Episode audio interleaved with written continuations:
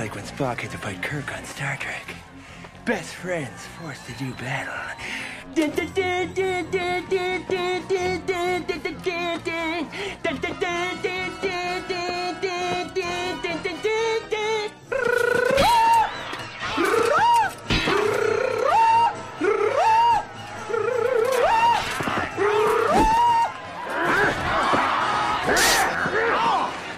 Chip, this isn't funny. Will you stop it? The name is Spock. If we don't battle to the death, they will kill us both. This isn't Star Trek! Program complete. Enter when ready. And like Corridor Crew, I haven't watched like their last 4 videos. Yeah. I feel like I also like kind of wait and then binge. Oh, like okay. 3 or 4 of their stuff. Yeah. I don't know. Well, it's the same thing. I really like these guys. They're called Red Letter Media, and like I consume their stuff like it's water. But then I went back and I was like, man, I haven't heard from these guys, and they have like they'll have breaks, and I went and looked, and I was just like, oh, I've missed so much. Like it's like I'm so far behind, and it's literally because, you know, they had like a week off or 2 weeks off of not posting. And I clicked on, would you like to see this lawyer, own this cop on the side of the road? And you're like, yeah, I'd love to see that. And then that's all I get now. Perfect. Risk is our business.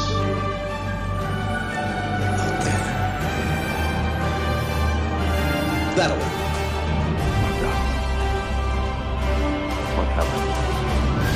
Starfleet was founded to seek out new life. Well, there it sits. Oh, oh, oh, oh. Rock and roll. 6. We're not afraid of diversity. We don't persecute it. We embrace it.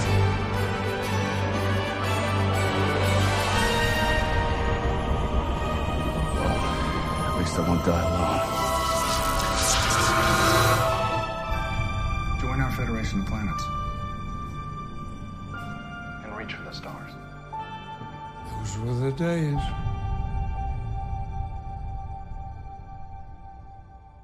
All right, welcome back to another Retrek review. We are a podcast where one of us has seen all of Star Trek, where the other one has only seen Star Trek Enterprise, first season of Strange New Worlds, and the first season of Star Trek, the original series. So this week, we're going to get into the season 2 premiere of Star Trek, the original series, Amok Time. We are watching these episodes in production order. So for us, we have skipped a few episodes, but that's okay, because we're getting right to the meat of it. Just like NBC thought this would be a great season 2 premiere, I also think that this is a great episode to start in and skipping all of those other episodes. Amok Time originally aired September 15th, 1967. It was written by Theodore Sturgeon, and it's pretty much his only thing he wrote for the show. So pretty funny. Because he weird, basically the grandfather of crafting backstory for Vulcans, and he pretty much only, I think he wrote this one and another episode called Shore Leave, and that's like a goofy episode. So that's pretty funny, really funny, yeah. And it was directed by Joseph Pevney, and Joseph Pevney, we've heard his name before. He's returning from Arena, The Devil in the Dark, The City on the Edge of Forever, so. We've heard his name a few times. So before we get into the teaser, here's the synopsis. Spock undergoes the Vulcan mating ceremony. So that's the synopsis. So let's ask Caleb, what did he think of the episode? I honestly really did enjoy this episode, like a lot. Good. I was hoping so, yeah. Coming from like Enterprise and Strange New World, it's like it's really cool to kind of see where that kind of stuff comes from. Yeah. The original, like, you know, the original. It's really funny. I have this, like, my brain, I have to, like, tell my brain, like, what's going on, because sometimes rewatching, like, the original series, I'm like, oh, man, like, they even were doing that in this. And I was like, no, they did this, like, first. Like, everything comes from this, you know? But it's sometimes good. My brain is like, I always go to, like, you know, the modern stuff. But that's good, because that's like that's you have like a unique perspective then, because you're like, oh, that's cool that they're continuing this idea from either Strange New Worlds or Enterprise, but then you're doing the other thing where you're like, well, this is what Strange New Worlds and Enterprise were copying. But it's a I don't know, it's a, not many people have that type of perspective on Star Trek. You know, it's cool. It's cool that you have that, like, ability where you can, like, see this as like a continuation of content, but also appreciate it for it being the original introduction of things. It honestly makes me appreciate Strange New Worlds a lot more. Yeah. Like, knowing that they're not just making a modern Star Trek just because of, you know. Yeah, because they just can't. Right. It really seems like they really know the source material, and they're really trying to make it blend, you know? Yeah, they definitely just don't make things up to make things up, right? Yeah. I mean, even to the point, like, too, like, I mean, we'll get into it, but, like, like, T'Pring looks pretty similar, you know? Like, it's pretty good. I mean, she, you know, she turns out to be a real bee in the future, but... Yeah. But you can kind of see that because in Strange New Worlds, it's always like, you know, Spock's always questioning his humanity. Right. And she is too, you know? Yeah. So it kind of makes sense that, like, now in the future, she doesn't really. She wants, like, a pure Vulcan. So, I appreciate that. T'Pau. Yeah. Wow, there's a lot. There's going to be, when we get to that scene where they're all there, I'm going to unload a lot of stuff on you. But yeah, no, I did. I really enjoyed this episode. And I only laughed out loud once. So that's a good episode. I wonder if it's the one scene that I think maybe. We'll see. I'm going to do a new thing. We're going to do a shout out to our latest subscribers. Most recent is C. Sakamatsu, and the other one is Ed008UE. Nice. Subscribe him. Yeah. We love you guys him. Rule. So, here is the teaser. Dr. McCoy notices that Spock is growing restless and has stopped eating, and decides to discuss this with Captain Kirk in the corridor outside Spock's quarters. As the two men discuss this, they come upon Spock's quarters, in time to see the first officer throwing Nurse Chapel out of his quarters and physically flinging the Vulcan plomeek soup she has specially prepared for him after her, furiously shouting that if he'd want anything from her, he'd have asked for it. After this outburst, he demands that Captain Kirk grant him a leave of absence on his home planet, Vulcan. It's very funny that we see just how good of a doctor McCoy is. Yeah. That he picked up on this. Yeah. It was like, he's like, Captain, I think something might be wrong with Spock. He did. And Kirk's like, what are you talking about? Yeah. And I was like, immediately like, okay, yeah, obviously something's wrong with Spock. Well, the funny thing too was what made me laugh in that scene is, like, he makes this in the beginning part when he's just talking to him, to Kirk about it. It's like you're saying, he's very like, oh, you know, like something's not right with this guy. And he's like, well, I'm sure it's just Spock being Spock. And he's like, no, I don't think so. And, like, as time goes on, like moments of them walking down the corridor and you see Chapel go into the room and all this stuff. It's like, then McCoy decides that's the moment to be like, well, he said if I didn't stop prying into his life, he'd break my neck. He told me he was going to kill me if I ran any of my tests on him. I was like, maybe okay, start with that. Maybe lead with that. Yeah. Maybe lead with, hey, so something's going on with Spock. He's like very angry and he's showing a lot of emotions. You know, the two things that he does never do. Like, right. I don't know. Maybe it's like a bug or something. Maybe he's got like a flu. I don't know. The thing I thought too was cool in this scene after he throws the soup out and he's really mean to Chapel. When he comes out and sees the captain, and the captain is like, what's going on? And he just is very much like, I have asked you a question. Will you say yes or no? Like, yeah. I like that he also was kind of a jerk to Kirk, too. Like, it wasn't. Yeah. Just because, like, we've talked about in the past, like, they have a really good dynamic with each other. So seeing them kind of be at odds is kind of an interesting. Yeah. He's basically like, I've requested time off. It's like, yeah, you've never taken time off in the past 20 years. Like, well, then I think I've accumulated enough time. He's like, yeah, but I want you to tell me why. And he's like, I'm not going to tell you why. Yeah. And we get to see some Vulcan plomeek soup. Yeah. Yeah. So it's a lot of stuff in this episode that's referenced that it's like the first time it's been referenced. Yeah. In Star Trek history. Yeah. Yeah. Which is always fascinating to me. Yeah, I was wondering when like this scene happens, I was wondering to myself, I was like, I wonder if when Chapel has it on the tray and like McCoy looks at it and he's like, oh, excellent, blah, blah, blah. And I was thinking, I wonder if Caleb is thinking about Sova and Andrew and like the whole nonsense about it being bland, and it's like, you know. It looked like when he threw it against the wall, it looked like it had more in it than I was expecting. Like borscht, it kind of looked like, yeah. I was expecting it to be just water.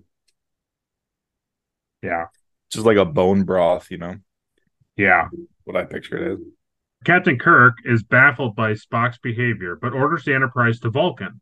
However, a priority message forces him to change course to Altair 6 in order to be on time for the planetary president's inauguration ceremony, which is to take place a week earlier than planned. When Kirk later asks Ensign Chekhov how late they would be if they diverted to Vulcan, the puzzled navigator reveals that they are already on course for Vulcan, as ordered by Commander Spock. When questioned by Kirk in a turbo lift, Spock is visibly confused and says he does not remember doing this, though he admits that if Chekhov says he did, he must have. Kirk orders Spock to sickbay, where McCoy examines him and finds that he is suffering from extreme stresses resembling those produced by high levels of adrenaline in humans. McCoy informs Kirk that Spock will die from this condition within 8 days at most if he is not taken to Vulcan. So finally seeing Chekhov. Yeah, yeah. There he is. It's a funny thing that like he is now the OG person, but he's not in the first season at all. Like, weird, right? Yeah. And almost to the point where, like, in the first season, I kind of forgot that, like, he was even a thing. Yeah. So we get Chekhov. We get him he's now referred to as Commander Spock. So he's been, promoted. I guess that makes more sense why they would listen to him, because I was like, why would navigation even like change course based on Spock, not the captain?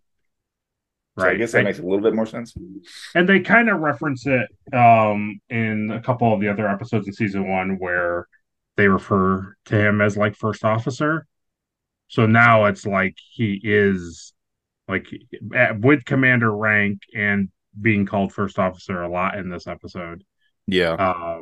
It's like, obviously he's basically the second hand of the captain. So whatever he says, you would do too. Yep. That's true. Yeah. So that's cool. I guess I didn't pick up on that. His new rank.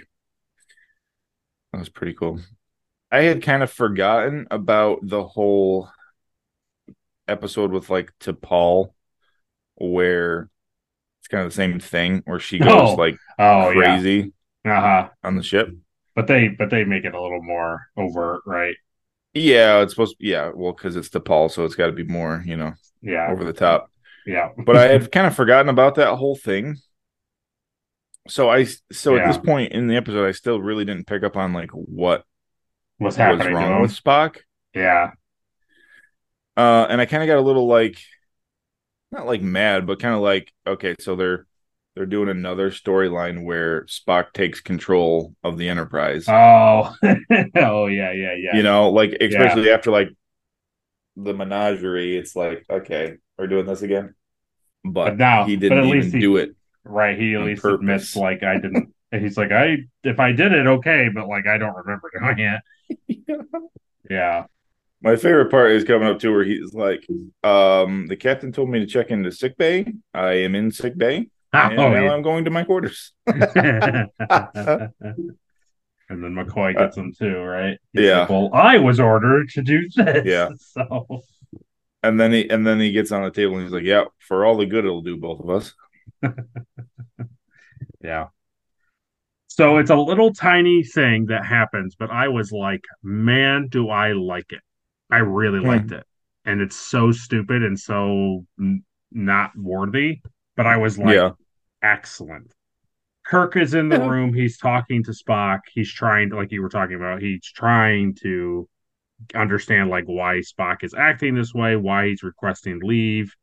He's even trying to be like a friend to him. He's like, well, is somebody sick in your family? And he's like, what's going on? Like, what's happening? Yeah, right. Yeah, just tell me.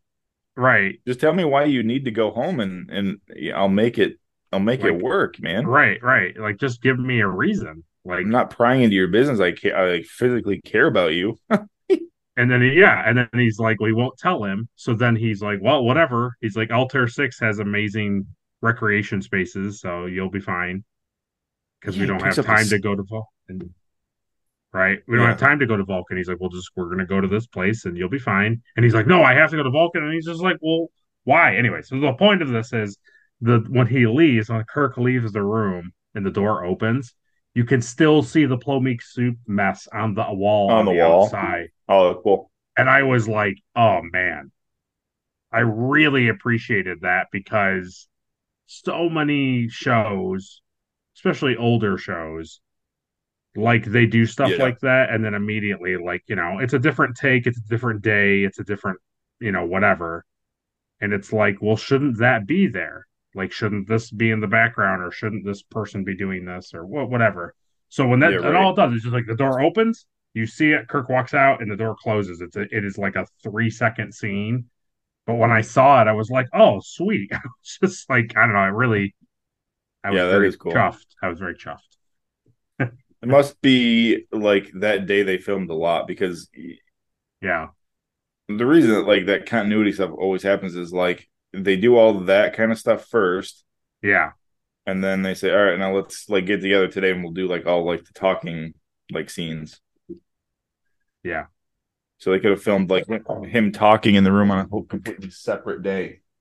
Well, especially to film like outside of the of his quarters. Yeah. Well, like, the thing too is a lot of this episode took place in Spock's room. Yeah. So they just set up his room like for the day, you know, for the whole, which was nice.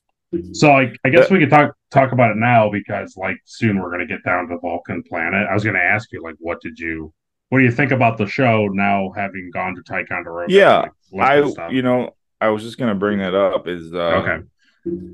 It was very fun because like this is the first episode that we've watched now since we've been. Yeah, and it's really cool. Like it makes it a lot better watching the show, in my opinion. Yeah, absolutely. No, absolutely. It almost feels like, and you know, like that's not like the official set or anything. Right. But even like watching this episode, like in the very beginning, so it starts off where Kirk comes up that ladder. Yeah. And I was like, I stood right by that ladder. Like I took a picture of that ladder. Right. I was like, obviously it's not the real, you know, wasn't right. But it is, you know, it's as close as you can get to it, right? Yeah. And I was like, man, that's so cool. And what's crazy is the thing is it's a raised thing. I know the tour guy didn't get into it, but like those things, those ladders, the one that you took, the one that he climbs up, and there's another one in the corridor closer to where Spock's room is. I think you took a picture of that one too, but it's like, it's a little different. It's not like that triangle step tower thing. But it doesn't go anywhere. it doesn't do anything, right? It doesn't lead to like a hatch or like a thing, like a disappearing thing in the floor.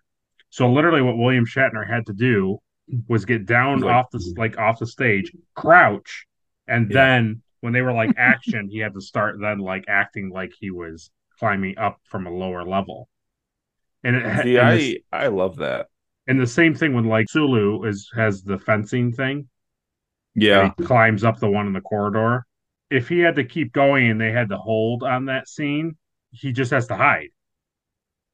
Yeah. Because there's nowhere to go. He literally just has to like climb high enough that part of the wall like covers his legs body. Up. Right, and tuck his legs up, and he just has to hold until they say cut. So it's a really it's just really interesting like how that stuff works, because in my mind you would think that it would just there's a hatch or something, or just I don't know, it goes to like top of the stage or something. I love how practical the set is. Yes, where to the point where like that hallway is the only hallway they have. Yeah, on the set, like I love that. So even in this episode when they're constantly walking in and out into Spock's room. And there's people walking back and forth like down this hallway. Right. Like, obviously in the ship, like that goes to a lot of other stuff, but like I know now that like that goes to that triangle door. Right. That's it. That's the end of this, the end of the road. Right. So you literally have like just people standing around the corner. Yeah. And they're just walking. Yeah, there's that scene really where good. I think it's this scene, where Kirk is like, okay, Spock, go to the sick bay, and he's like, I order you to sick bay, and he comes off, and people walk down. He comes out of the turbo lift, he walks, and people are coming down the corridor. But you know from being on the set that like he just walked off of a thing. The turbo lift may or may not be there. Mm-hmm. He walked off, but to him this way is the actual medical lab, but he walks this way. Right, because the way the hallways were, he walks forward and then, but he stops and turns and looks down the corridor, and you know from the set that leads to the transporter room where we came in, right? And you see a lady, a woman, or a guy walk down that thing, and you know what's happening. They either went into the transporter room or they're literally just standing there looking at Leonard Nimoy around the corner, and they're just around the corner. It's really cool. That's pretty cool. And you also can tell, too, that, like, it's the same room that they dressed up at the set tour for Kirk. Yeah. It's his thing, but all they did was, instead of having Kirk's bed on this side with all the stuff, it's like Spock's desk is on the bedside, and all Spock's, like, Vulcan stuff is on the desk side that Kirk has, you know? They must have filmed the couple parts where Kirk is in his quarters. Yeah. Like, they must have filmed that first. Yeah. And then put all the Spock stuff and filmed all of Spock in his Spock's room. Yeah. Because he's got, like, that. That was the other cool thing is, like, seeing Spock's room. I'm very familiar with, like, you know, T'Pol's room, and she's got, like, all her meditation and stuff. But, like, we haven't seen Spock's, like, quarters. Not really, And now you finally see he's got that big, like, incense burning thing, and... Yeah. Yeah, it was just cool. He has like that big statue of like a lion that has like multicolored lights or something on it. Yeah, it's pretty rad. But yeah, I appreciate the episode more now being on the set. Yeah, I thought maybe even to the point where like, you know, they're later on when they get in the turbo lift, like, you know, they're just standing there. Right. Like, you know, they're just standing in this like little square thing. Yeah. And then they open the doors and go through in the bridge, but it's like, doesn't go anywhere. Nope. It's got that light that flashes by. Right. But that makes it look like it's moving, you know? It does. It simply does. It's silly, but it makes it look like it's working. Yeah, I know. And the funny thing is in Next Generation, you know, a lot of the stuff that they do here, they just continue over. They just make it look like fancier technology, like advanced technology. It's the same thing. It's just lights and panels lighting up and doing things, and you're like, oh my god, this is amazing. Yeah, that's really cool. So I think before moving on to the next little chunk here, the only other thing to mention is that you probably noticed it too, that like going from season one to this episode, Shatner's stereotypical Shatner-ness is like hyper accelerated. It came through a little bit, didn't it? Yeah. And I get it. Why must he die in 8 days? Why? Yeah. And then he says something and he's like, you're saying that, doctor, or whatever. Yeah, he just oh man. And it did like, it kind of peeked its little head through there, you know. Yeah. It's like, oh, interesting. I'm just glad we got to see his nipples at the end. That's all I care about. I knew so there's so much in this that you get it all. And I was like, he's either really gonna like this episode or hate this episode. It's one or the other. So. Yeah, exactly. Baby. Ah, my nipples are exposed on my wedding day. I would have loved it if the episode, you know, where if Kirk wins, right, and he's like, yeah, I think I will marry to bring. I think I will. The other thing I was going to say too that I liked a lot, and I was thinking about Strange New World specifically with Ortegas. Mm-hmm. You look at how they wrote Chekhov and like the scenes with him and Sulu, and it's like they're actually good. Yeah. And it's like he's annoyed. Like Chekhov is annoyed. He thinks it's dumb what's happening. Like he is saying it and he is acting like it. But he, at no point does he ever like give it to the captain or Spock. Yeah. That's the difference. You're right. Yeah. You don't talk to the captain. You know, what's funny, though, is even at the end there, he kind of took it upon himself to, like, change course again. Yeah, he plots it. He doesn't commit to it, but he does plot back. Right. Yeah. Yeah. Yeah, as soon as they called, like, high command, you know, Federation command, they're like, well, I better plot a course back to Vulcan. I guess from what I've read, I guess he was added for like younger viewers. That's kind of why he looks like a Beatle, kind of like his haircut. And all. He's wearing a wig, but I think he was supposed to be like a young person, like drawer and kind of thing. Nice. Okay, yeah. Upon hearing this news, Kirk confronts Spock in his quarters. As Kirk walks in, Spock is looking at a picture of a Vulcan girl and turns the screen off immediately. Spock says he cannot tell the captain the cause of his problem because it is a deeply personal affair that no outworlder may know except those who have been involved. Kirk eventually persuades Spock to reveal that his problem is Vulcan biology, which Kirk correctly infers to mean Vulcan reproduction. Spock explains to Kirk that, like the giant eel birds on Regulus V or the salmon of Earth, Vulcans must also periodically return home to mate.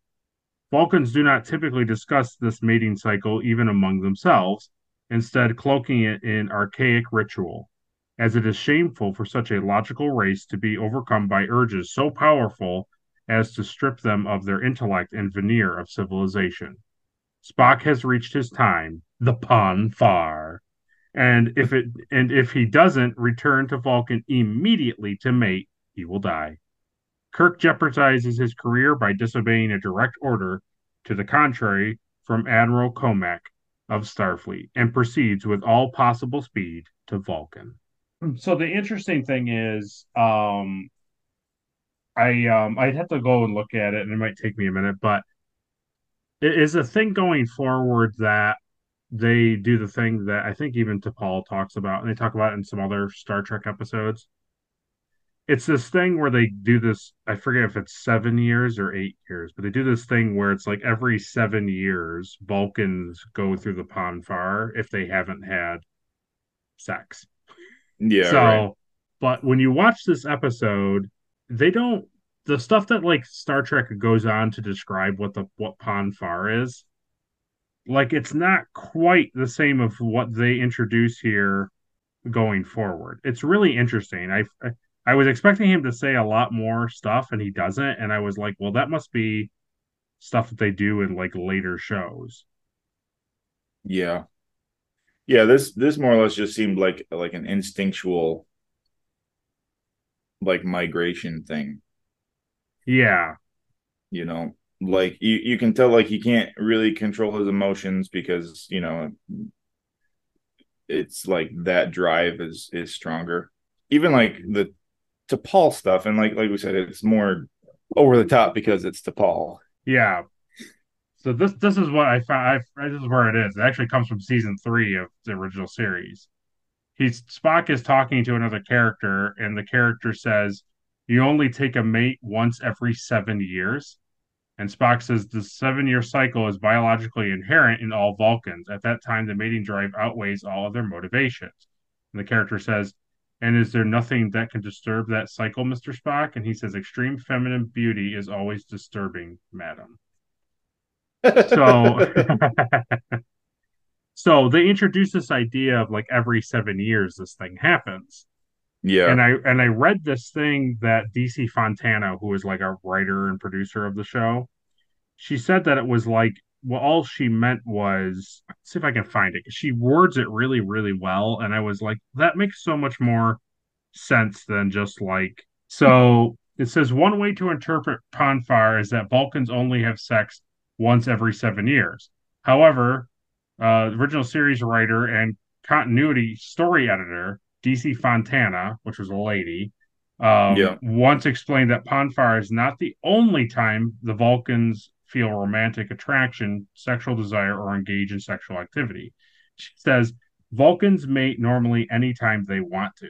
However, every 7 years, you do the ritual, the ceremony, the whole thing. The biological urge... You must, but any other time is any other emotion, humanoid emotion, when you're in love. When you want to, you know when the urge is there, you do it. This every 7 years business was taken too literally by too many people who don't stop and understand. We didn't mean it only every 7 years. I mean, every 7 years would be a little bad, and it would not explain the Vulcans of many different ages, which are not 7 years apart. Wow. Yeah, that's very true. So the way so now you think about that, because Star Trek goes on to make it seem like every 7 years, this is how they mate. And it's like, no, it's more of a thing of you can have children at any point. It's just, if at every 7 years you don't have a mate, like you have to, otherwise they'll die. Yeah, it seems like for the species to prosper. Yeah, and I also kind of get the impression too that like if you mate at any point, it's like you just keep pushing back the 7 year window, right? Like I don't feel like it. Yeah, that's how I would interpret it. So it makes you think that okay, we watch in Strange New Worlds. Clearly, Spock and T'Pring are together in a couple episodes. It's very obvious. So now you think about this, it's been, you know, it's like, well, that show is only, I think at this point, 6 years or so. I think it's like 6 years from this episode. So it's like, you know, I don't know. It's an interesting conundrum, but at the same time, that show has been problematic with other things. And but at least that show has showed that like Spock and T'Pring like do like get together. Yeah, and I honestly think it's fantastic to have that character be more present in the show because it's essentially his fiance, right? Because he says later it's not really a marriage or a betrothal; it's like an in between. So it's like, well, she's engaged to Spock, right? And I like that she's in Strange New Worlds like a lot. I think it's wonderful that she's in the show. They do so much with her. Yeah, I like that too. You know, because it's somebody from Spock's family that like they don't really pay that much attention to. Like Spock is probably the most popular character in Star Trek, and they don't like, you know, it's like use more. He's got a lot of stuff going on. Like he has a lot of backstory and interesting things, but they don't like use it. So, but the only thing is, the only caveat that comes with that is the two things that I didn't like, which just is, you know, it's more evidence that Strange New Worlds is timeline adjacent, was earlier when Chapel comes in and it's later. Mm-hmm. Is it later? Yeah, I think it's later. Yeah. Well, he actually asks for stuff. Yeah.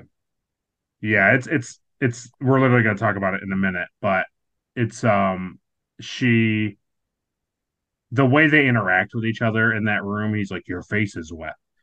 It's like, it just doesn't, I don't know. It's like, you don't get this feeling that they've already had a relationship and that they probably slept together, because that's what Strange New Worlds kind of makes you believe, and all this stuff. And she's just as surprised as like the captain and everybody that he has a wife, and right, she has had like very close communication with T'Pring, and just like, so that doesn't really add up. And the other thing that I was like, okay, so now if you use Strange New Worlds as the reference for T'Pring, like if you were watching it like this and you're just watching it and we're not trying to do this back and forth business where you're like, we're not doing this timeline adjacent thing. It kind of makes Spock like a pervert or like a weird, like pedophile. Yeah. Wasn't she a girl? She's like a tiny girl. Yeah. Okay. So we're going to do it like this so we don't get down this weird rabbit hole. Well, she's betrothed to him as children. Exactly. Yeah. Right. Yeah. So from his perspective of the original series, that's like the last time he saw her. Correct. And he's like looking at her, and he's like, "Okay, I'm going to see her again. I wonder what she looks like." You know, whatever. And that Spock was kind of weird. And Spock isn't weird. Like, they're not making a weird thing. He's not romantically involved with a child. We know that that's not the show. Yeah. The show was not trying to say that. He just was looking at a picture of the woman that he's going to meet, and that's the only picture he has. Whatever. Yeah, I picked up on that when he started explaining, like, yeah, so we're patrolled when we're 7. We're basically like our parents choose. Right. And then I went off to do, you know, other things. And it's fine. But now you put Strange New Worlds in the mix. And now he's looking at his fiance as like a child. And it's like, that's kind of strange. Especially with like what's happening with him, like what he's going through. It's like, maybe don't do that. Maybe don't do that. Right. I don't know. It just was. Yeah. I mean, the only other thing you could kind of argue is like, that was like, he was just looking at old pictures. Possibly. And that was like the last one when like Kirk came in, you know? Yeah. I don't know either. It's not like he was staring at that and like. I do like though that the remaster made it better. So the original image of what he's looking at is like just a weird headshot of this little girl. It's like a blue background with just her, so it just looks like it's just a picture of her. And so the remaster went and made it like she's in a Vulcan home, and it's a picture of her like in her home or something. Like it made it look more like a home, like a family picture. I would not have picked up on the fact that was like modernized. Yeah, I could show you. They have a picture of it here. I'll show you what it looks like. It looks like a freaking weird. Oh, okay. Yeah, that's weird. It's just like a rando headshot, and then this is what the remastered looks like. Like she's in a home. Like it's a picture of her like in a place. Very like funny. A normal picture. Yeah. Yeah. That is weird. Yeah. I get why they fixed it, because it just looks like he's looking at a picture of a child, and then it looks like somebody took that other picture, like, you know, from behind a bush or something. Right, exactly. Got her. Yeah. Nurse Chapel visits Spock in his quarters to tell him they are going to Vulcan. Spock notices she has cried and asks for plomeek soup. Upon the arrival of Enterprise at Vulcan, Vulcan Space Central establishes contact. A beautiful Vulcan woman appears on the view screen, and she exchanges formal greetings with Spock. When asked by Lieutenant Uhura who she is, Spock states that she is to Pring, my wife, much to the shock of Kirk, McCoy, and especially Chapel. Yeah. Utter old gasp. My wife. My wife. Very nice. Yeah. Very nice. Yes, so this was the part. yeah, I know. This is the part where like I outwardly laugh. It's like, why, right? Why? He walks up to her and he's like, your face is wet. It's like, oh. I was like, oh my God. Oh, that's funny. We've literally watched the episode where he cries, right? Because he gets bothered by the naked time, right? I know, like, I have to collect myself, the thing we talk about, right? Yeah. Yeah. He's cried, like he understands what crying is. Yeah, he knows what emotions are. He just doesn't show them. It's so weird that they made him say that. Your face is wet. Like, Like, dude, maybe you're Spock. Yeah, you're super intelligent. Like, what do you mean? I just think, like, literally, the line could have just been like, "You're shedding tears" or whatever. Like, you're crying. You know, yeah, just something anything. For him to say, like, sorry. Yeah. Yeah. Well, he can't. That's emotions. Yeah, well, he has an excuse now. And I did think it was really funny, too, that they go up to the bridge and then on the view screen is to Pring, and it's like, he's trying to be super private about all this stuff, and he's like, really it's in the bridge for everybody. Like, everybody's looking at it. I was just like, Why wouldn't you go down to like the doctor's office or take it in your own quarters? In your own quarter, yeah. And everybody's like, "Oh my God, Spock, she's so hot." Yeah. And it's just like, I get it. They want that reaction from multiple members of the crew to be like, "What? Spock has a wife?" Because I get there would be no shock as a viewer of the '60s if it was just cut to. And Spock is in his quarters, and Vulcan Space Central contacts, and he's like, "Hello, to Pring," and it's like, "Hello, blah blah blah," and he's like, "Yes, I will see you soon," and they end the conversation. And there's nobody in the room to be like, "Well, who's that, Spock?" You know. And even if it was it's Kirk in the room, and Kirk's like, "Well, who's that?" And he's like, "That's my wife, Captain," and then it's just Kirk being like, "What?" Like, you don't get this big reveal, and I get like why they did it, but like narratively, it doesn't make any sense. Yeah, I know. Oh, well. Yeah. So we're at the halfway point. So go down to the comment sections and tell us if your face is wet. You know it. You know it. Okay. Kirk, Spock, and McCoy beam down to the surface of Vulcan, to the ancestral lands of Spock's family. This is their first time on Vulcan, and McCoy states, he now understands the phrase hot as Vulcan. Spock explains to his companions that Vulcan children enter into arranged marriages during a ritual ceremony. Spock further clarifies that while he earlier called to Pring his wife, this childhood bond does not have an exact correspondence with human pairing, as it is less than a marriage, but more than a betrothal. He explains that a bonding ceremony was held when they were 7 years old, where they touched and felt each other's thoughts. So when the time came, they both would be drawn to Kunut Khalifi due to the psychic bond. It is unclear if this bonding ceremony in childhood is a mind-melding ceremony or if some other form of telepathy is used. I think it's a Star Wars thing where they show like a big shot and then like little people are moving. I think it's in Star Wars, right? Like the old movies. Yeah, I think so. So that's what I was thinking of when they showed them up on the arch road, and you see like these little black things like moving across the top, and then when they show the big stone circle, you see like little dots like going into the stone circle and stuff like that. It was cool. Yeah, I like that. I also like super enjoyed that like in the background was like a city and That was cool. It was cool. And I also liked, I forgot that Spock, because obviously this is a super famous episode, and I forgot that Spock had said that this was like this isn't like where all Vulcans go for the ceremony. This is like where Spock's family goes for the ceremony. Oh, okay. Yeah. Yeah. So when he says like, yeah, when he says ancestral lands of Spock's family, so this is like, this is where all of his family, like his dad went here, his grandfather went here. This is like where they, this is where they go. His evil brother. No. We don't talk about Cyborg. We don't talk about Cyborg.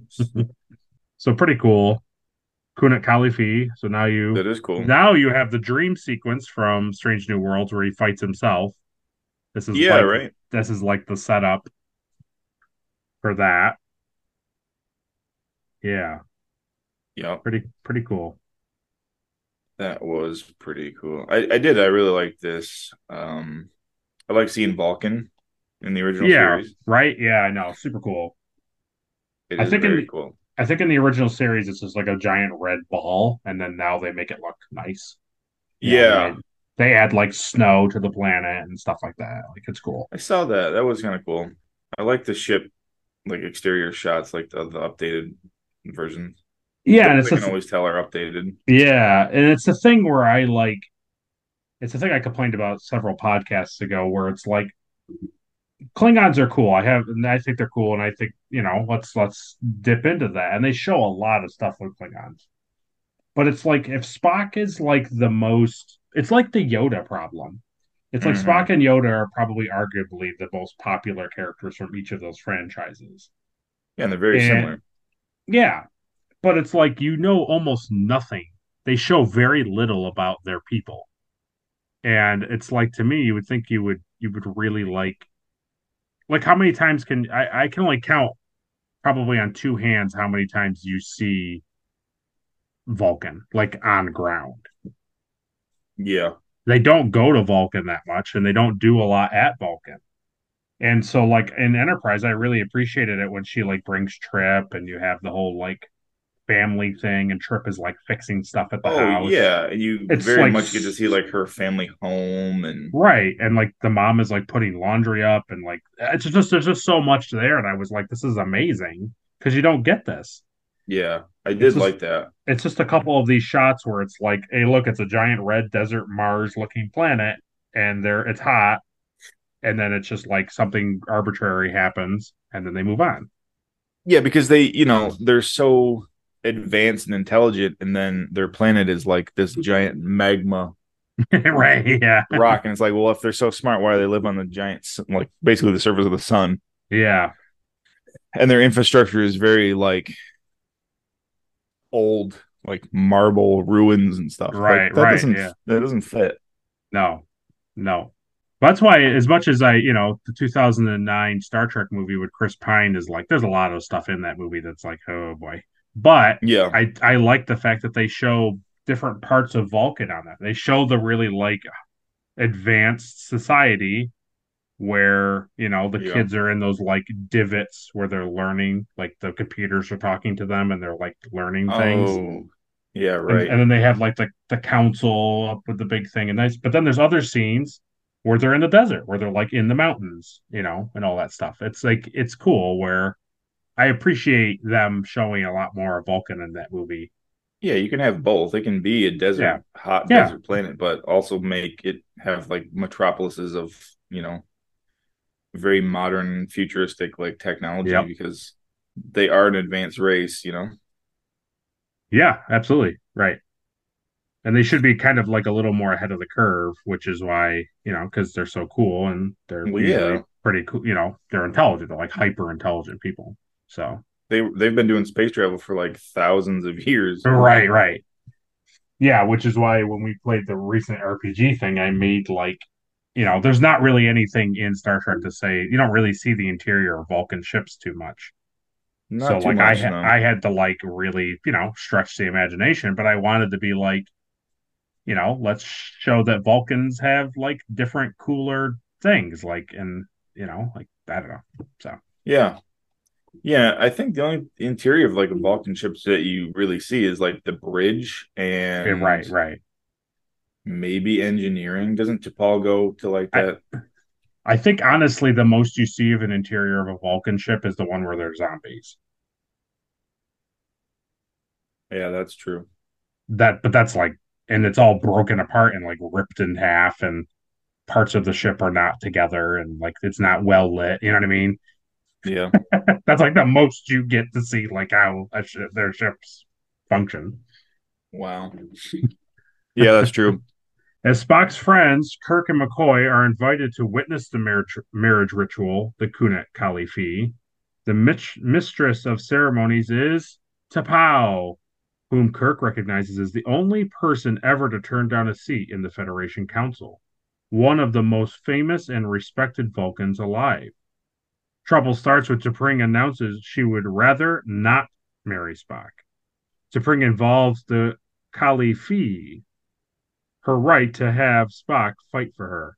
Spock retreats to the side of the platform, hunched over and speechless. Kirk tries to speak with him. T'Pau warns him off, explaining that he is deep in Black Tau. T'Pring chooses Kirk as her champion over the strenuous objections of Stan, another member of the wedding party, who will not be silenced about his traditional rights until T'Pau commands Kroika! Stan promptly apologizes, asks for forgiveness, and remains silent. Spock tries to protest to T'Pau, but in vain. So, a lot happens here. Mm-hmm. But, so the cool thing is, the thing that I forgot, when they bring her in on her thing, and she's like, you know, T'Pau is like, kind of treated like the glorious emperor of, yeah, like, or empress, I should say, of Vulcan. She ends up revealing that like this is like Vulcans at their core. Like this is like an ancient way of doing things. We don't consistently do this. We don't behave like this all the time. And I appreciated that. But here is the thing I'm going to unload on you. I'll start with Stan, since that is the least interesting. So good. Stan, the guy who talks, and he's all like upset there, and then she has right. So So in Strange Bones doesn't think he can take. Yeah. So in Strange New Worlds, the episode where you see the back of Cybok's head, with the Serene Squall with Angel, and she takes over the ship. Mm-hmm. And they have to cut between T'Pring on the rehabilitation planet and stuff. Oh yeah, there is a guy with her, and and it's Stan. She calls him Stan, and so that's who it is. Okay, that's cool. So, he's a background character in that scene. He's just like an extra Vulcan that she's talking to, but he's this guy. So, but you know, right? Yeah. Once she said Stan, and if you're a person who's seen this episode, you're like, oh. Oh, it's Stan. That makes sense that they like work together. Correct, yeah. And here's the bigger drop. T'Pau. Now I'm going to have to stretch your mind a little bit. Yeah. Okay. Enterprise. She's T'Pau's great aunt. I don't think so. In Enterprise, the 3-part Vulcan episode where we see a lot of the Vulcan desert. And Archer is looking for the Kirshara, and he finds the pyramid thing that has the teachings of Sirach in it. Okay, yeah. And they're also hunting a person, and it's a lady, and it's not T'Pau's mom. There's another woman in this episode. Oh, okay. Yeah. She has kind of fuzzy red hair. Yeah, and she's very like aggressive, and I think they're accusing her of being a terrorist. Like Archer knows her as being a terrorist. Yeah, that's T'Pau. It's the same person. Okay. Cool. Yep. I recognized her name, and I just could not place where she was prominently from. I honestly did think she was related to Paul. Yeah. Here's a picture of her just so you can refresh your memory. Oh, okay. Yeah, I remember her. Interesting. Yeah. So that's her. It's the same character. Not the same actor, obviously, but yeah, right. Same character. Well, that's cool. So, like after that, she goes on to be a pretty prominent part of. She becomes like a pretty famous person on Vulcan, and then doesn't have anything to do with the Federation. Like she purposely stays with the Vulcans. Like that's the point of Kirk saying that, like, oh, she's the only person to be like, hey, we think you're somebody who should be on the Federation Council. And she was like, that's okay. No, thanks. Yeah. I will. That automatically makes her like somebody that you like. Yep. I thought you would like that because, like, when you're watching that episode, they're just people and names and it doesn't really matter. But, like, as viewers, as somebody who's seen this episode, you're like, oh, really? That's the POW? Like, that's cool. Because this is the only time you see her in the original series is like this. That is cool. This person. Yeah, it shows that she had a pretty good future after Archer. Yeah. It's interesting that Enterprise goes so deeply in to that kind of stuff about like Vulcans being the bad guys and their teachings are wrong because they are like not reading all of the teachings. And right. It's like, that's a pretty interesting place to like go.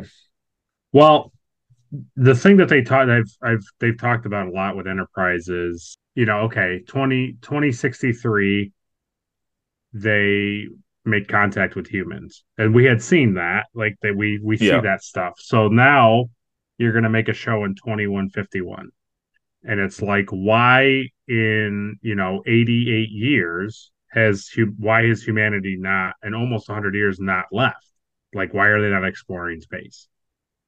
Gotcha. And it's like, well, the way we can do that is, because we don't want to live in a world where you're doing like, they want to have the first like warp ship that can actually have like a warp 5 engine, right? Because if you gave, if the first ship they were exploring it is a warp 1 or a warp 2 engine, like it would take them, season 1 of Enterprise would be like, cool, we saw this planet that's like just barely outside of our solar system. And it'd be that's cool. So they knew that they had to make like a faster, brighter engine so that they could explore, farther away places. And it still takes a long time, but not as long. Right. So it's like, well, how do you explain that them being held back? It's like, well, just make the Vulcans basically hold them back. So now you write the Vulcans to be kind of like jerks in a way. Yeah. But then you think about it, as the show was wrapping up and they knew they were getting canceled, it's like, well, you can't leave, whatever the heck his name is, the main Vulcan guy, and I can't think of his name. Oh, yeah. Blanking on it. But you can't, like, leave these characters and, like, him as, like, these, like, jerks. Because, like, the next thing coming down the line, because there was no Strange New Worlds or Discovery, is the original series. And it's like, Spock isn't like these guys at all. He's super cool. He's like really understanding. It's like, yeah, he's very much like, oh, human emotions, that's weird. But that's just like 60s writing. Yeah. But other than that, he's nice. He's not judgmental. He's not mean. He's not whatever. So this Manny Koto guy came into season 4 and like basically made all that stuff made sense. He came in and was like, oh, how do we bridge the gap between Spock and these Vulcans? It's like, well, the reason why the Vulcans were jerks is they didn't have all the teachings of Serac, and the way to get them closer to Spock is give them the teachings of Serac, and now they'll like become more mellow and more understanding. And that main Chancellor guy that you're talking about, like, I like that. I like him at the end. Yeah. Being like, oh, I've actually always really had, like, a fondness for humans. I just had to, like, Yeah, exactly. It. Yeah. It's good stuff. Okay, both Kirk and McCoy correctly guessed that Stan is T'Pring's actual choice and would be chosen next should Kirk decline. Fearing Spock, in his current condition, is now too weak to fight Stan, Kirk agrees to the challenge. It is only then Kirk is informed that this is to be a fight to the death and is given Alerpa. It's interesting because of this time frame, the like twist, I'm sure really took the audience like off guard, but like it's very obvious. Oh, yeah. Like in our time frame now that like they're gonna be like, oh yeah, I'm just gonna, do this from a friend and we'll all be back on the ship and we'll all be drinking martinis by lunch. And it's like, oh, yeah, it's to the death. He's like, it's to the what? Yeah. But I like that. I like, you know, you can see that coming as like a modern viewer, but you totally it still can. Makes it good. Yeah. Plus, it's also like hard to get away from the fact that like you know that Kirk and Spock fight each other. Yeah, right, it's like right. Super. It's like the Gorn. It's like the second you get the hint that like, oh, that's a Gorn ship, you're like, well, okay, well he's Kirk and the Gorn are on the planet fighting. Like, it's so popular that it's hard to like not know that's coming. Yeah, you know what's going on. I also thought it was interesting that they were like, oh, well, Kirk, Spock's too weak in his current state. It's like, why would he be weak? Why would this make him weak? Why wouldn't this make him like just a like ravaging machine. Maniac? Yeah, right. Yeah. Yeah. You know, like I agree. He's comparing it to like salmon spawning and like animal stuff. And it's like, well, in the animal kingdom, you know, to like stay away from like moose and right stuff like when they're spawning, you know, like when they're when they're about to mate, right? Because they're like insane and they'll just kill stuff, just you know, just to, yeah, because they're just to do it. Their mind, yeah, yeah. But no, Spock, he's weak. He's too. Yeah, I can't think straight. It was pretty good. I mean, Leonard Nimoy did a really good job of like. "Quote unquote," like rolling his eyes in the back of his head when he was over there. Yeah, I like that. I was like, "Oh, geez." I like how the whole time he was like, stuff was happening. He's just like, "I have to kill him. I have to." He's my friend. Anguish. yeah. Yep. Never apart.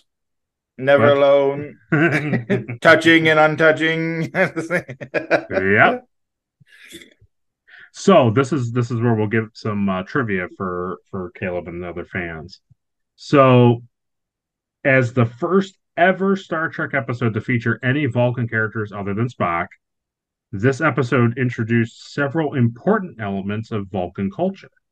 Besides establishing the concept of Ponfar, it also marked the first use of the Vulcan salute and of the words "live long and prosper." Live long and prosper. Yeah, I thought so. Yeah, I thought so. I was like, this has got to be the first use of these things. So super crazy. I went and read about it last night because I think I heard it in an interview or something. I read it once, and so then I went and like tried to confirm it, and then I went even on the internet and tried to confirm, like triple confirm it. And it's right. It's 100% correct. It's going to super blow your mind, but it's interesting. So I'll tell you, I'll read it here. It says, the Vulcan salute was devised by Leonard Nimoy based on a gesture made by various Jewish denominations, including Orthodox and Conservative. What? The gesture actually forms the Hebrew letter Shin. I'm probably saying that wrong, but and represents the honorific title Shaddai, which means Almighty God.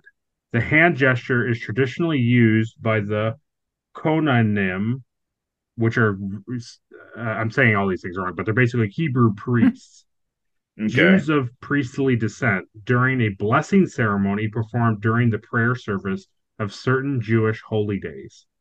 The Jewish blessing is done with both hands, with arms extended upward at roughly a 45-degree angle rather than one hand held upright as in the Vulcan salute.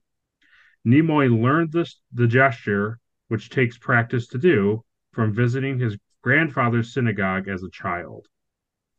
And he says in the video, William Shatner and Leonard McCoy, the 25-year mission, Nimoy states, "It took me years of diligent practice and self-denial to be able to do that."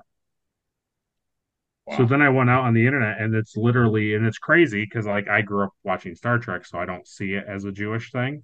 But there are literally like Hebrew letters with the Star of David and like hands like this on their imagery, and it's crazy.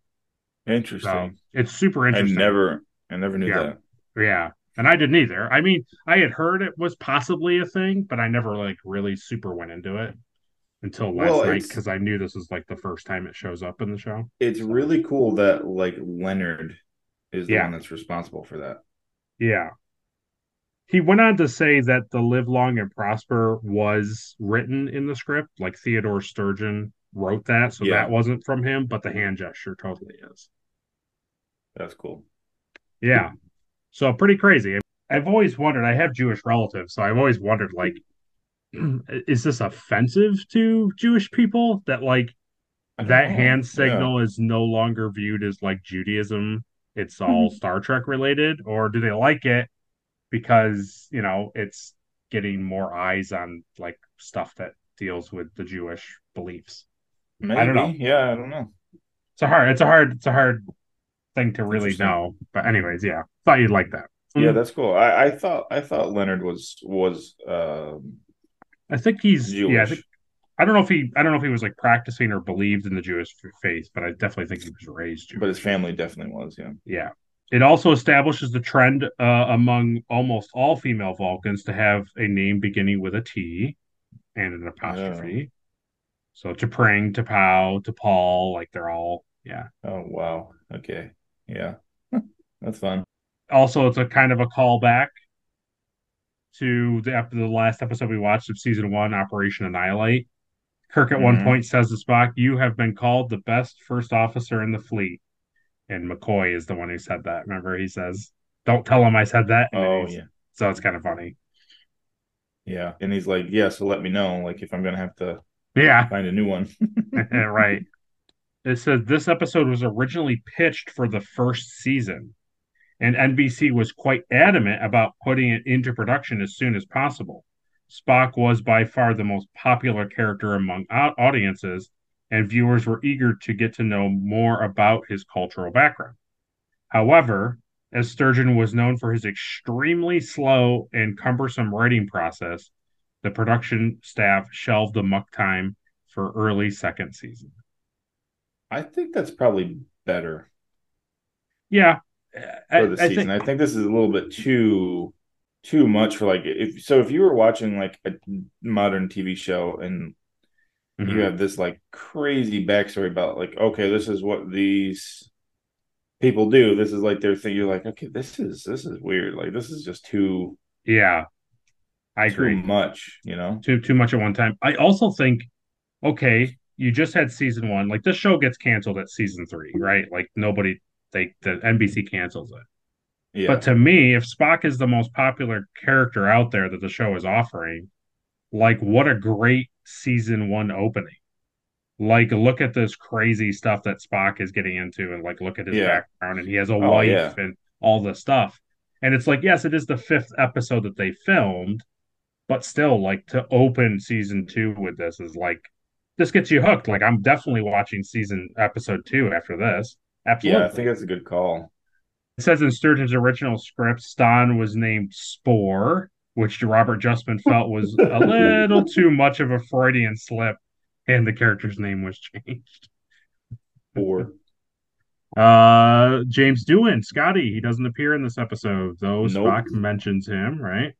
They said that the actress who played T'Pring, Arlene Martel, she was considered to be Dr. Denner, where no man has gone before, the one who gets the eyeball things too. She turned the offer down because she felt wearing silver contact lenses would damage her sensitive eyes. So I can imagine that. Yeah, it's a good call. But they liked her for this. Lawrence, I'm gonna mess up his name, but his name is Lawrence Montanagan. He's plays Stan, and he previously appeared as the Roman Decius in Balance of Terror. He was the guy. He wasn't the old guy that died, and he wasn't the leader. He was like one of the guys in the background that like talks to the commander. Oh, okay.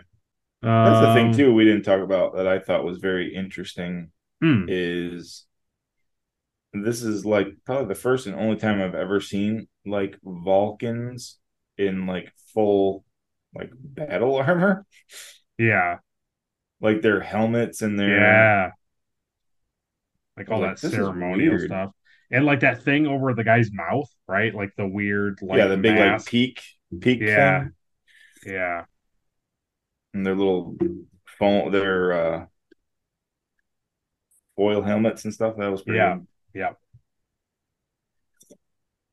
It says, according to Leonard Nimoy, Celia Lovsky, who played T'Pau, couldn't actually do the Vulcan salute naturally, so she had to use her other hand to put her fingers in the right pattern below camera and then hold it up at the right moment. Yeah, I can't do it. Yeah, I guess William Shatner can't either. That's like the big joke. Perfect. Yeah, it's like dexterity or whatever, but yeah. They could have just put a little bit of like like tack glue or like fingers together, you know? I guess somewhere it's your pinky. If you can't, I can't get my pinky. Yeah. Well, you could have just glued these two fingers together for her. Yeah. I guess somewhere I read, but I don't know how true it is like in one of the movies that to get Shatner to do it right, they like used fishing wire to like pull his fingers apart. I don't know how true that is, but yeah. That's awesome. It's so funny that it's Shatner too, you know? Yeah, oh yeah. It'd be worse if it was Leonard Nimoy, but at least he can do it. Well, if he's the one that invented it, then it makes sense that he's the one that can do it. Yeah. So, here's your thing. Romulan helmets were reused. So that's what they were. They were painted differently. I thought so. I thought they looked very familiar. Yep. That makes it even more weird that, like, so what's the deal with the Romulans? Why are they, like, the same as Vulcans, but different? Why? What's going on? Interesting. Something's going on, yeah. Interesting. It says the fight music for this episode was reused in a number of second season episodes, and it became one of the most memorable themes of the show. And so the guy who did it, Gerald Fried, he said he became aware of the popularity of his theme when he began getting royalty checks from its usage in The Simpsons. Nice. Yeah. Good for him. Remember they do it in Cable Guy? They do. Oh, absolutely. I mean, the whole fight scene at the, what do they call it? The medieval night thing. Yeah, medieval nights, yeah. Like the whole thing is that scene, basically. Yeah. And he's like hitting him. Like, I can't believe it. Like he just keeps, it's good. Yeah, and so I'm sure you skipped it because, you know, that's what everybody does. But it is, we did get there's a new intro. It's slightly different. I saw it. Oh, you did? Okay. Cool. Yeah. Nice. Yeah, I saw it. So now we get Star Trek, and it moves up and it says created by Gene Roddenberry instead of just Star Trek across the thing. Yeah. Also, DeForest Kelley's name is added. So in the first season, it was just Shatner and Leonard Nimoy, and now McCoy is. Interesting. Yep. Yeah, he's a pretty main character, I'd say. Oh, yeah. So the only thing I thought was kind of like, I wish that there was more tie-in. Is like each of clearly the like sashes that they put on Spock and a couple of the other guards are like wearing. Yeah. Were like those Romulan over the shoulder things that they had in that episode. Oh, yeah. It looked very similar. But they were all different colors, and I kind of wished that they tied into with each other. That Spock is wearing like a purple sash. So that means he's the whatever of the Kunat Khalifi. Or the Khalifi part of it. And like the Kalima. The other guys had like different sashes because they were like guards, but they all had different colors. And I was like, I wish some of it tied in better. Should have gave Kirk one. Yeah, that's true. Okay, the fight begins and Spock quickly demonstrates physical superiority. However, Kirk survives the first round. McCoy objects to T'Pau that Kirk isn't used to Vulcan atmosphere and climate. He asks permission to inject the captain with a triox compound to compensate. T'Pau agrees, and Kirk is given the injection.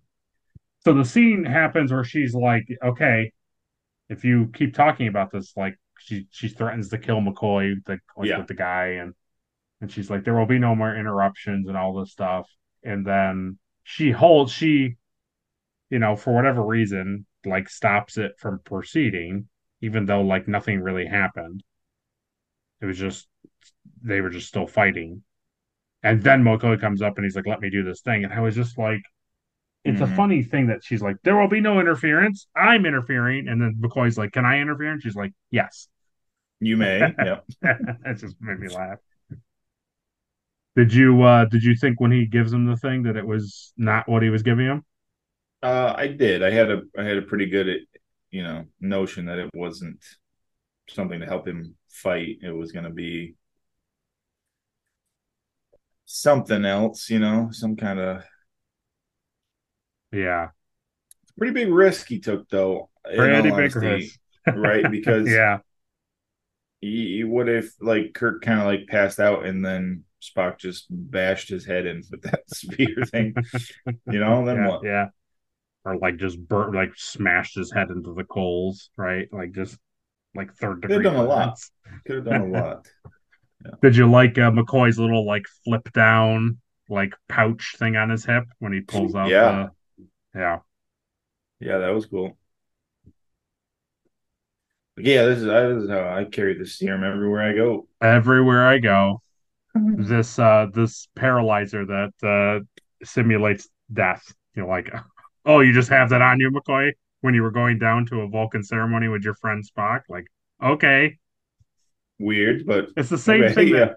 It's the weird same flex, thing. But I get it. Yeah, it's the same thing when when Peter Venkman shows up to Dana Barrett's her apartment to go on a date, and then he calls after he finds out she's Zool, and he's dealing with it, and he calls Ray, and he's like, "Hey, I got a problem over here at the apartment with Dana." He's like, I had to give her 100 cc's of Thorazine or whatever he calls it. And it's why did you bring that to her apartment? Why did you bring sedatives, heavy sedatives to her apartment? Yeah, that's a weird thing. It's a weird thing.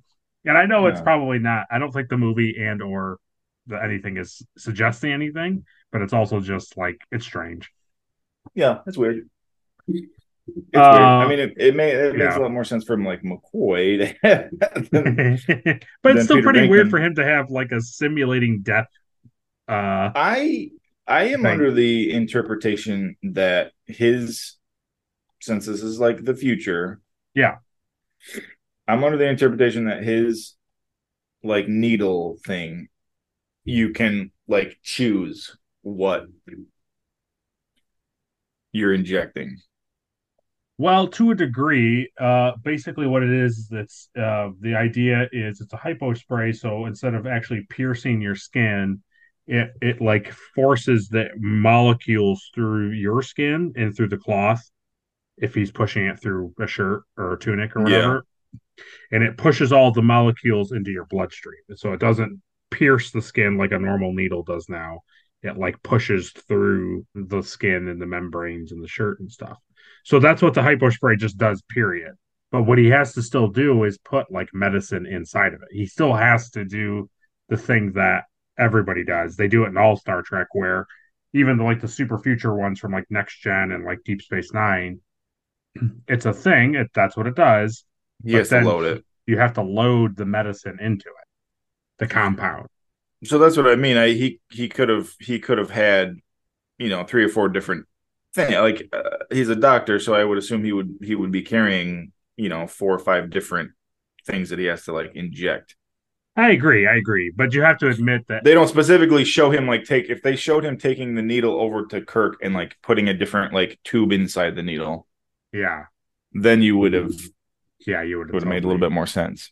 I think it's just funny. It's just funny that he brought a neural paralyzer down to the planet. And it's I don't know. I get maybe it's a defense thing, but at the same time, he's on Vulcan. There's a lot of context there that you're why would you have this? It's funny. Yeah, it's a plot device for sure. Yeah.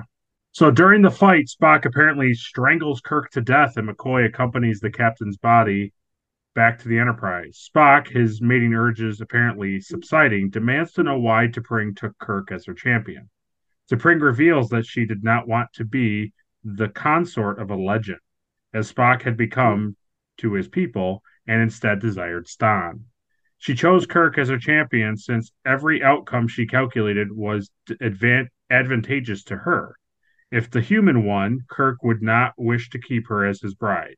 While if Spock won, he would probably release her because she had challenged the marriage. And even if he had kept her, he would quickly return to space. In all cases, T'Pring would be free to have Stan. Complementing her logic, Spock relinquishes T'Pring to Stan, but advises him that having is not so pleasing a thing as wanting. It is not logical, but it is often true. Spock then returns to the Enterprise, expecting to face court-martial at the nearest starbase for the murder of his commanding officer. So he leaves. Yes. You get an off-screen beam-up, so they don't got to pay money. And yeah, right. Then you have this whole thing with T'Pring. And I liked everything she said except for the very last thing. And I was like, that paints her as literally like an awful, awful individual. Oh, yeah. Yeah, she's a terrible person. By her saying, like, okay, listen, I had Kirk do it so that he wouldn't want me. And I did it. And then by challenging it, you clearly wouldn't, you know, you would probably let me go. But to literally say, even if you still accepted me and, you know, you and you left, I'm still going to. And she, you know, basically implies like I'm gonna like Stan is here, buddy. I'm gonna be sleeping with him like all the time. And that's just like wow, pretty good. Well, also it's like she knows that the thing is like to the death. Yeah. So first of all, like, so if Stan did fight him, then, you know, it's like you run the risk of him dying or Spock dying. It's like, so you don't care about either of them. Right. And then Kirk, it's like she's bringing some outsider into this that like, yeah, he can die. It doesn't matter. Right. Instead of like, you know, if she... Like she said, like if she just went along with the ceremony and married Spock, she was just going to cheat on him anyway. So why wouldn't she just do that instead of like having the risk of like the guy that she wanted dying or like just murdering some unknown person? And she got really lucky that they came down to the planet with him. Right. What if they didn't come down to the planet?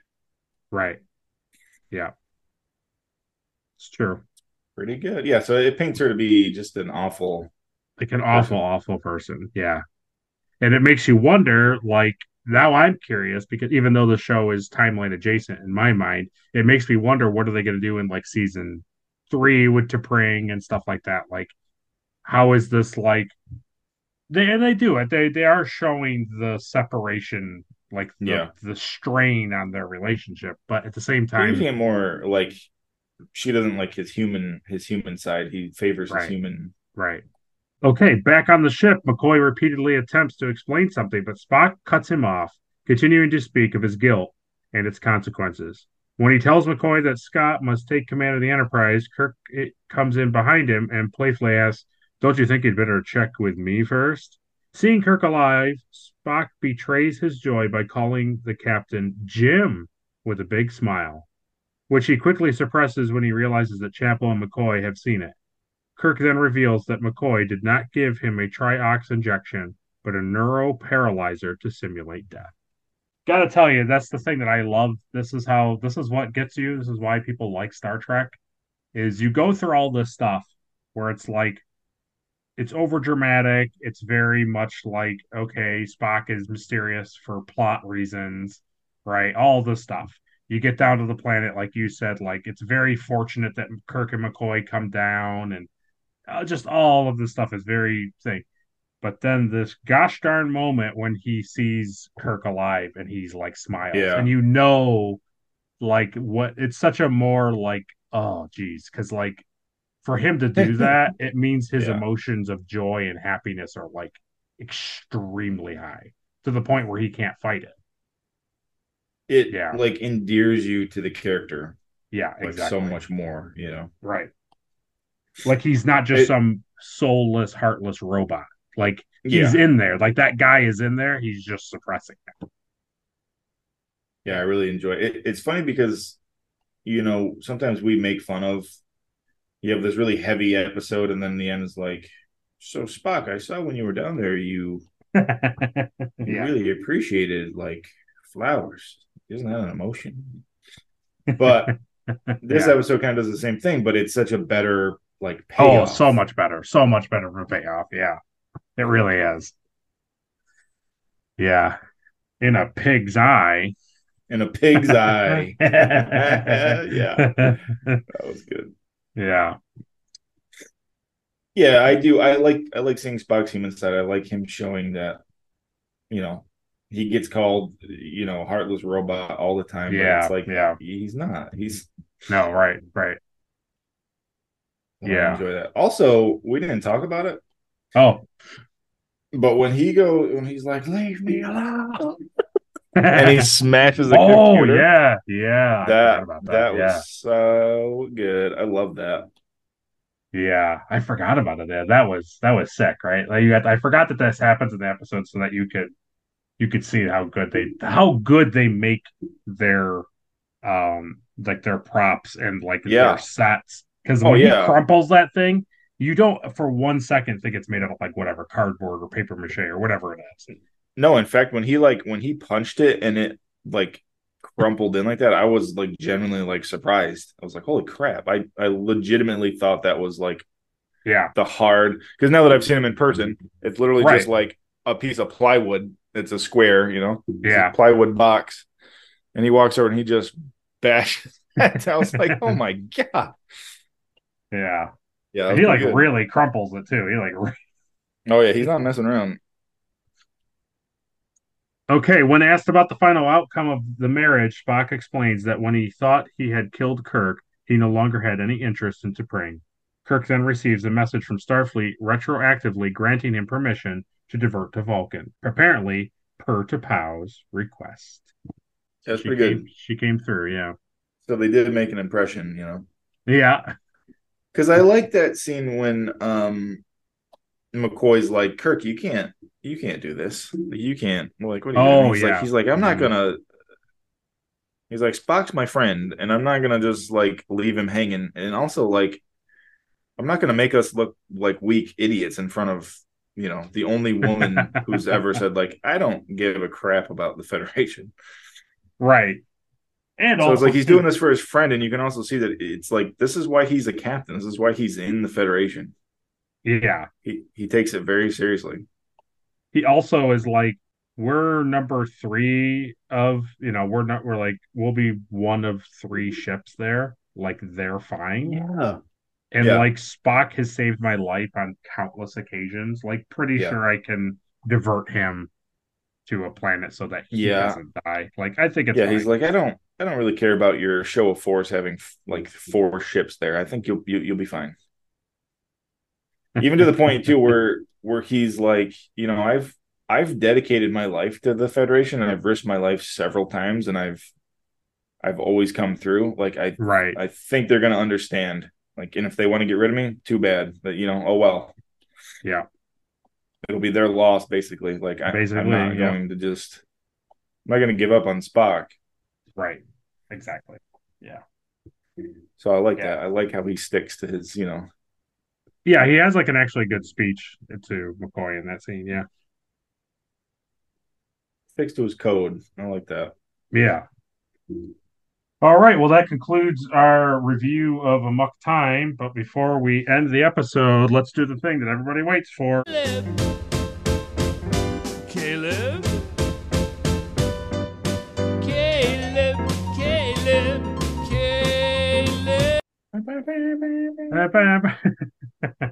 So, Caleb, who gets the Erica Ortegas Award for being most unlikable? T'Pring. Yeah. Yep. He's a real. Yeah. Yeah. She. I don't know. Yeah. It's hard. It's hard because you know, when you think about it, like you're not taking the Strange New Worlds component out of it, you think to yourself, like, this is the woman that he was betrothed to as a child. And as a viewer of the 60s, you're like, oh, man, we're about to meet, like, Spock's potential wife, or at least his fiance. And then she's, like, awful. And you're just like, oh. this doesn't pay off the way I wanted it to. Now I feel bad for Spawn. Right, yeah. Okay, who gets the Elizabeth Cutler Award for being most forgettable? Let's do Scotty. Scotty's the most forgettable character. Yeah, I agree. Nothing needed to be fixed or nothing, you know? Nope. Don't talk. Just say one line about him and that's it. Yep. Yeah. So far, then, we have yet to have an episode with all OG characters in it. Like, even though we have Chekhov in it, no Scotty. Yeah, right. Never going to happen. And all the women will never be together again. Nope. That's it. Okay, who gets the Trip Tucker Award for being the MVP? I think Kirk. Yeah, good, nice. I was thinking the same thing. I mean, he stepped up. Like I said, I really enjoyed his speech to Enterprise, telling him that it's not going to do it. You know, being a friend to Spock, and also absolutely. making the Enterprise look good in front of what's her name there, to T'Pau, yeah. I mean, honestly. Just more to your point, he talks to that admiral guy, and the admiral's like, "Well, why?" And he's like, I'm not telling you why. I'm just asking." And he, he fights. He does it. He doesn't balk at the thing. He fights Spock. He knows this is part of ceremony, and he does it anyways. And I think one of the other than his speech that you talk about, his talk to McCoy about too bad I'm doing it anyways. Yeah, I think one of the most other powerful scenes that he has that shows how much he cares and the friendship of him and Spock is when he's laying in bed, and you could tell he's contemplating. Yeah, and he goes, "You know what?" He doesn't say anything, but you can tell that he's thinking, "Yeah, man, maybe we can get away with this. Maybe I can still get him the Vulcan." And it's not like he's saying well, maybe we can make it. And he's literally saying hey, so if we divert right now, right? How late will we be? Right, right? Because he knows how late will we be? Right. Already taking the role of I'm just going to show up late to this thing because this is more important, and I don't really care about it, And this was, and that was before he learned that it was going to kill Spock, that any of that stuff. That was just because of friendship, yeah. And I think that that alone is a really powerful scene. It does end up revealing that Spock counter. The whole point of the scene is that he countermanded He diverted the Vulcan without Kirk knowing, but I think it's a really powerful scene to show how strong their friendship is. Mm-hmm. Yeah, I agree. I like that. I like that scene. Okay, what gets the Strand Award as the best action sequence? The fight between Kirk and Spock was pretty. Is good. It when really his shirt gets cut? Yeah. It's when he slices right through his nips. But that's probably the best scene. So it is the well. No, it's okay. I even appreciate how they put blood on there. That. Was yeah. It's pretty. It's a pretty cool thing, and it's it's funny because he's got to get his shirt ripped, but at the same time, it's it gives a really good Spock means business. This isn't some sort of ritual where you just got to smash sticks together and you're done. It's no, he's trying to actually kill you.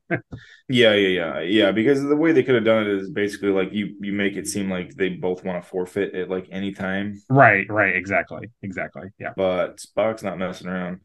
And in fact, what's funny is it kind of goes the opposite direction because when they first kind of start the battle, mm-hmm. they both kind of just lock in. Yeah. And then they're oh, I don't know. And then all of a sudden it's slice. And it's oh, no. Fuck, he means business. Oh, this isn't oh, we're not just going to kind of push up on each other. And it's oh, crap. He's going for it. Yeah. So I like that. I like that switch over to being oh, boy, this is actually bad. And I like, too, that, Enterprise and other shows, they deal with Vulcan being, hot and, different atmosphere. So I actually really like the payoff, too, mm-hmm. of Kirk, like watching it in the way we're doing it chronologically, I like the payoff that like it's hard for Kirk to breathe and exert himself, and like he's hot, and they constantly are like wiping sweat away and stuff. I like that. That I do too. Yeah. Yeah, you can even tell like how heavy he's breathing when like McCoy goes over to give him that. Yeah, like Shatner does a really good job at like selling like he can't get, he's unable to take like a full breath. It's good. Yeah, I like how that whole like while they're paused, like Spock's just standing there too, just waiting. You know, I'll kill him as soon as you say the word. I gotta make one of those spears. A LARPA, yeah.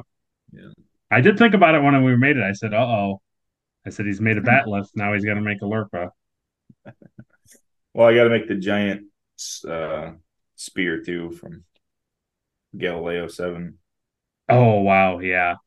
I just want to make all these giant weapons. I thought you were going to say you're going to make that like the big like Vulcan gong thing that he hits. Oh, that gong thing is pretty cool, isn't it? It looks like it's made out of like emerald or something. Yeah. And this little like the hammer had like an emerald top to it, like a green top to it. Yeah, speaking of that, I like the scene where he gets like mad and he starts walking over to Pow, and he's like holding the hammer. Oh, and he kind of like has this slow realization of like, okay, I need to put this hammer down. And he has to like drop it, you know. Yeah, I think it's supposed to also indicate that like he's kind of like shocked that this is happening too. Yeah, then he has to go over in the corner and collect his thoughts in the corner. He's hulking out. He's slowly becoming the Hulk, and he can't. It's like, no, stay calm, lower your heart rate. Not again. Yeah.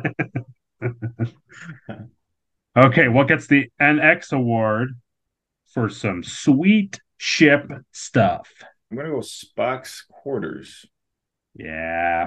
I like Spock's quarters. You like the part that's like more dressed up with all like the figurines and like stuff. Like the other side of not where like the computer desk is. Yeah. Cool. Yeah, seeing that like, you know, colorful like bubble smoke machine. Yeah. And he saw the loot, right? Him sitting in the chair with the loot. The loot, yeah, I really like seeing the loot. That was cool. So that's like the first time we've seen it. Yeah. Yeah, I did. I really enjoyed that. Yeah, I totally agree. It's Spock's room is pretty cool. Is that one that we saw on the tour? That wasn't screen used, right?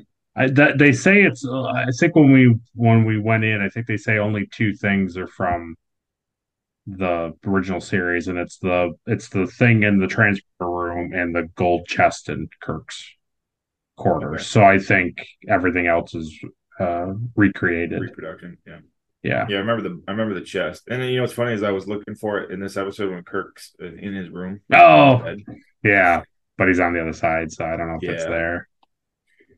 It's like really only in that scene where he's on his computer. Yes, like behind him. Yeah. So what gets the Porthos Award for being the cheesiest thing of the episode? Chapel's wet face. Okay.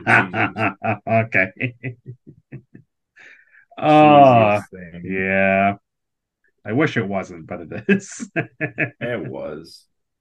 It really was. Yeah. I don't know. I don't know how to feel about it. I don't want to go down a rabbit hole with it, but it's so stupid. It's just always when they're like, oh yeah, that's right, Spock doesn't have emotion. Right. They do these weird sayings, and it's like, no, but he doesn't he doesn't outwardly show emotion, but he knows what emotions are. Right. It's like he surrounded by humans. Yeah, you know, he's surrounded by humans. He's on a crew of humans. He would know what emotions are. He knows when he sees them, like what they are. Yeah, he's not an idiot. It's like, yeah, I know. And he's like very like read and studied, and yeah, exactly. You know, for him to be like, oh, your face is like leaking. Salt mineral. Fascinating. Anyway, could I have some more soup, please? Okay, and finally, what gets the Enterprise Award as the best scene of the episode? It's got to be the end when Spock, like, smiles and grabs Jim. That's the best scene of the episode. Yeah. That's a really good one. Yeah. That's probably, yeah, you're probably right. It's probably the best scene. Yeah, I wanted to say the shirt, but yeah. I knew it would be a lie. No, it is funny too, like how Spock in that moment couldn't just give in for like a minute, right, and be like, yeah, you know, whatever, shut up, you know, right. He's like, no, I don't know what happened. I think he basically spins it like, well, yeah, it was the most logical response, was thinking that he was dead. Like, of course, I had an outburst of emotion. I have genuine surprise. Yeah. Very good. Well, go down to the comment section and write what you think of the episode. Let us know. Do you love this famous episode? Do you hear the combat music in your head, too, when two guys are fighting? Enterprise? Do you hear it? I always let think... Let us know the last time you had a wet face. Yeah, let us know. All right, Next week... we're going to get into another powerhouse of an episode, The Doomsday Machine. Ooh. It's a good one. Don't miss it, folks. So if you like the episode, like it. If you disliked it, dislike it. Share it with all your friends and family and Trek enthusiasts. Subscribe so you don't miss an episode, and ring that bell for notifications so that you can catch notifications when it comes out. Of the lost. Yeah, when it comes out typically every Sunday. As always, you can go over to Caleb's channel, start at the beginning, 2 times. Yep. Press play, don't stop. And just keep going. Walk away. He's currently he's done he just put out a Pokemon another Pokemon video where he's painting all original 151 Pokemon. Yep. Finally made it to 30. So getting there. Yeah. They're not my most popular videos, but they're fun. They're cool. They're cool. He makes little like areas where they stand on. He makes it like thematic to the Pokemon, and they're cool. Yeah, they're little diorama thing. Yeah. They're fun. I like them. Yeah, he's also got Star Trek stuff on there. We talk about it a lot. He's got phasers and batlets and stuff like that. So always go over there. And I think in like a week and a couple days from now, our other podcast of Dragon Ball will be out. Mm-hmm. Talk about Dragon Ball. Gotta look forward to that. We speaking of dealing with the Commander catching them all. Blue Saga, I think is what we're on. But yeah. Very good. You gotta find them all. Yeah. In Pokemon, you gotta find those Dragon Balls. Gotta catch them all. Yeah. All right. Thanks for watching the Retrek review. All right, computer. End program. See you guys. The Retrek review is a Daystrom Holodeck podcast produced in association with the Plastic Underground Props. Hosted by Caleb Stoddard and Will Wilbur. Edited by Will Wilbur. Our intro song is by Kaylee Joy Rookledge. Our theme song is by Samo Studios. And our outro song is by Tommy T. Title card art created by Caleb Stoddard. Trophy art created by Adri Wilbur of Love by the Letters. Synopsis and written plot provided by memory-alpha.fandom.com. Star Trek is created by Gene Roddenberry, and all official clips and pictures are owned by Paramount Pictures. You can follow us at the Plastic Underground Props and the Daystrom Holodeck on Instagram and on YouTube. Thanks for watching.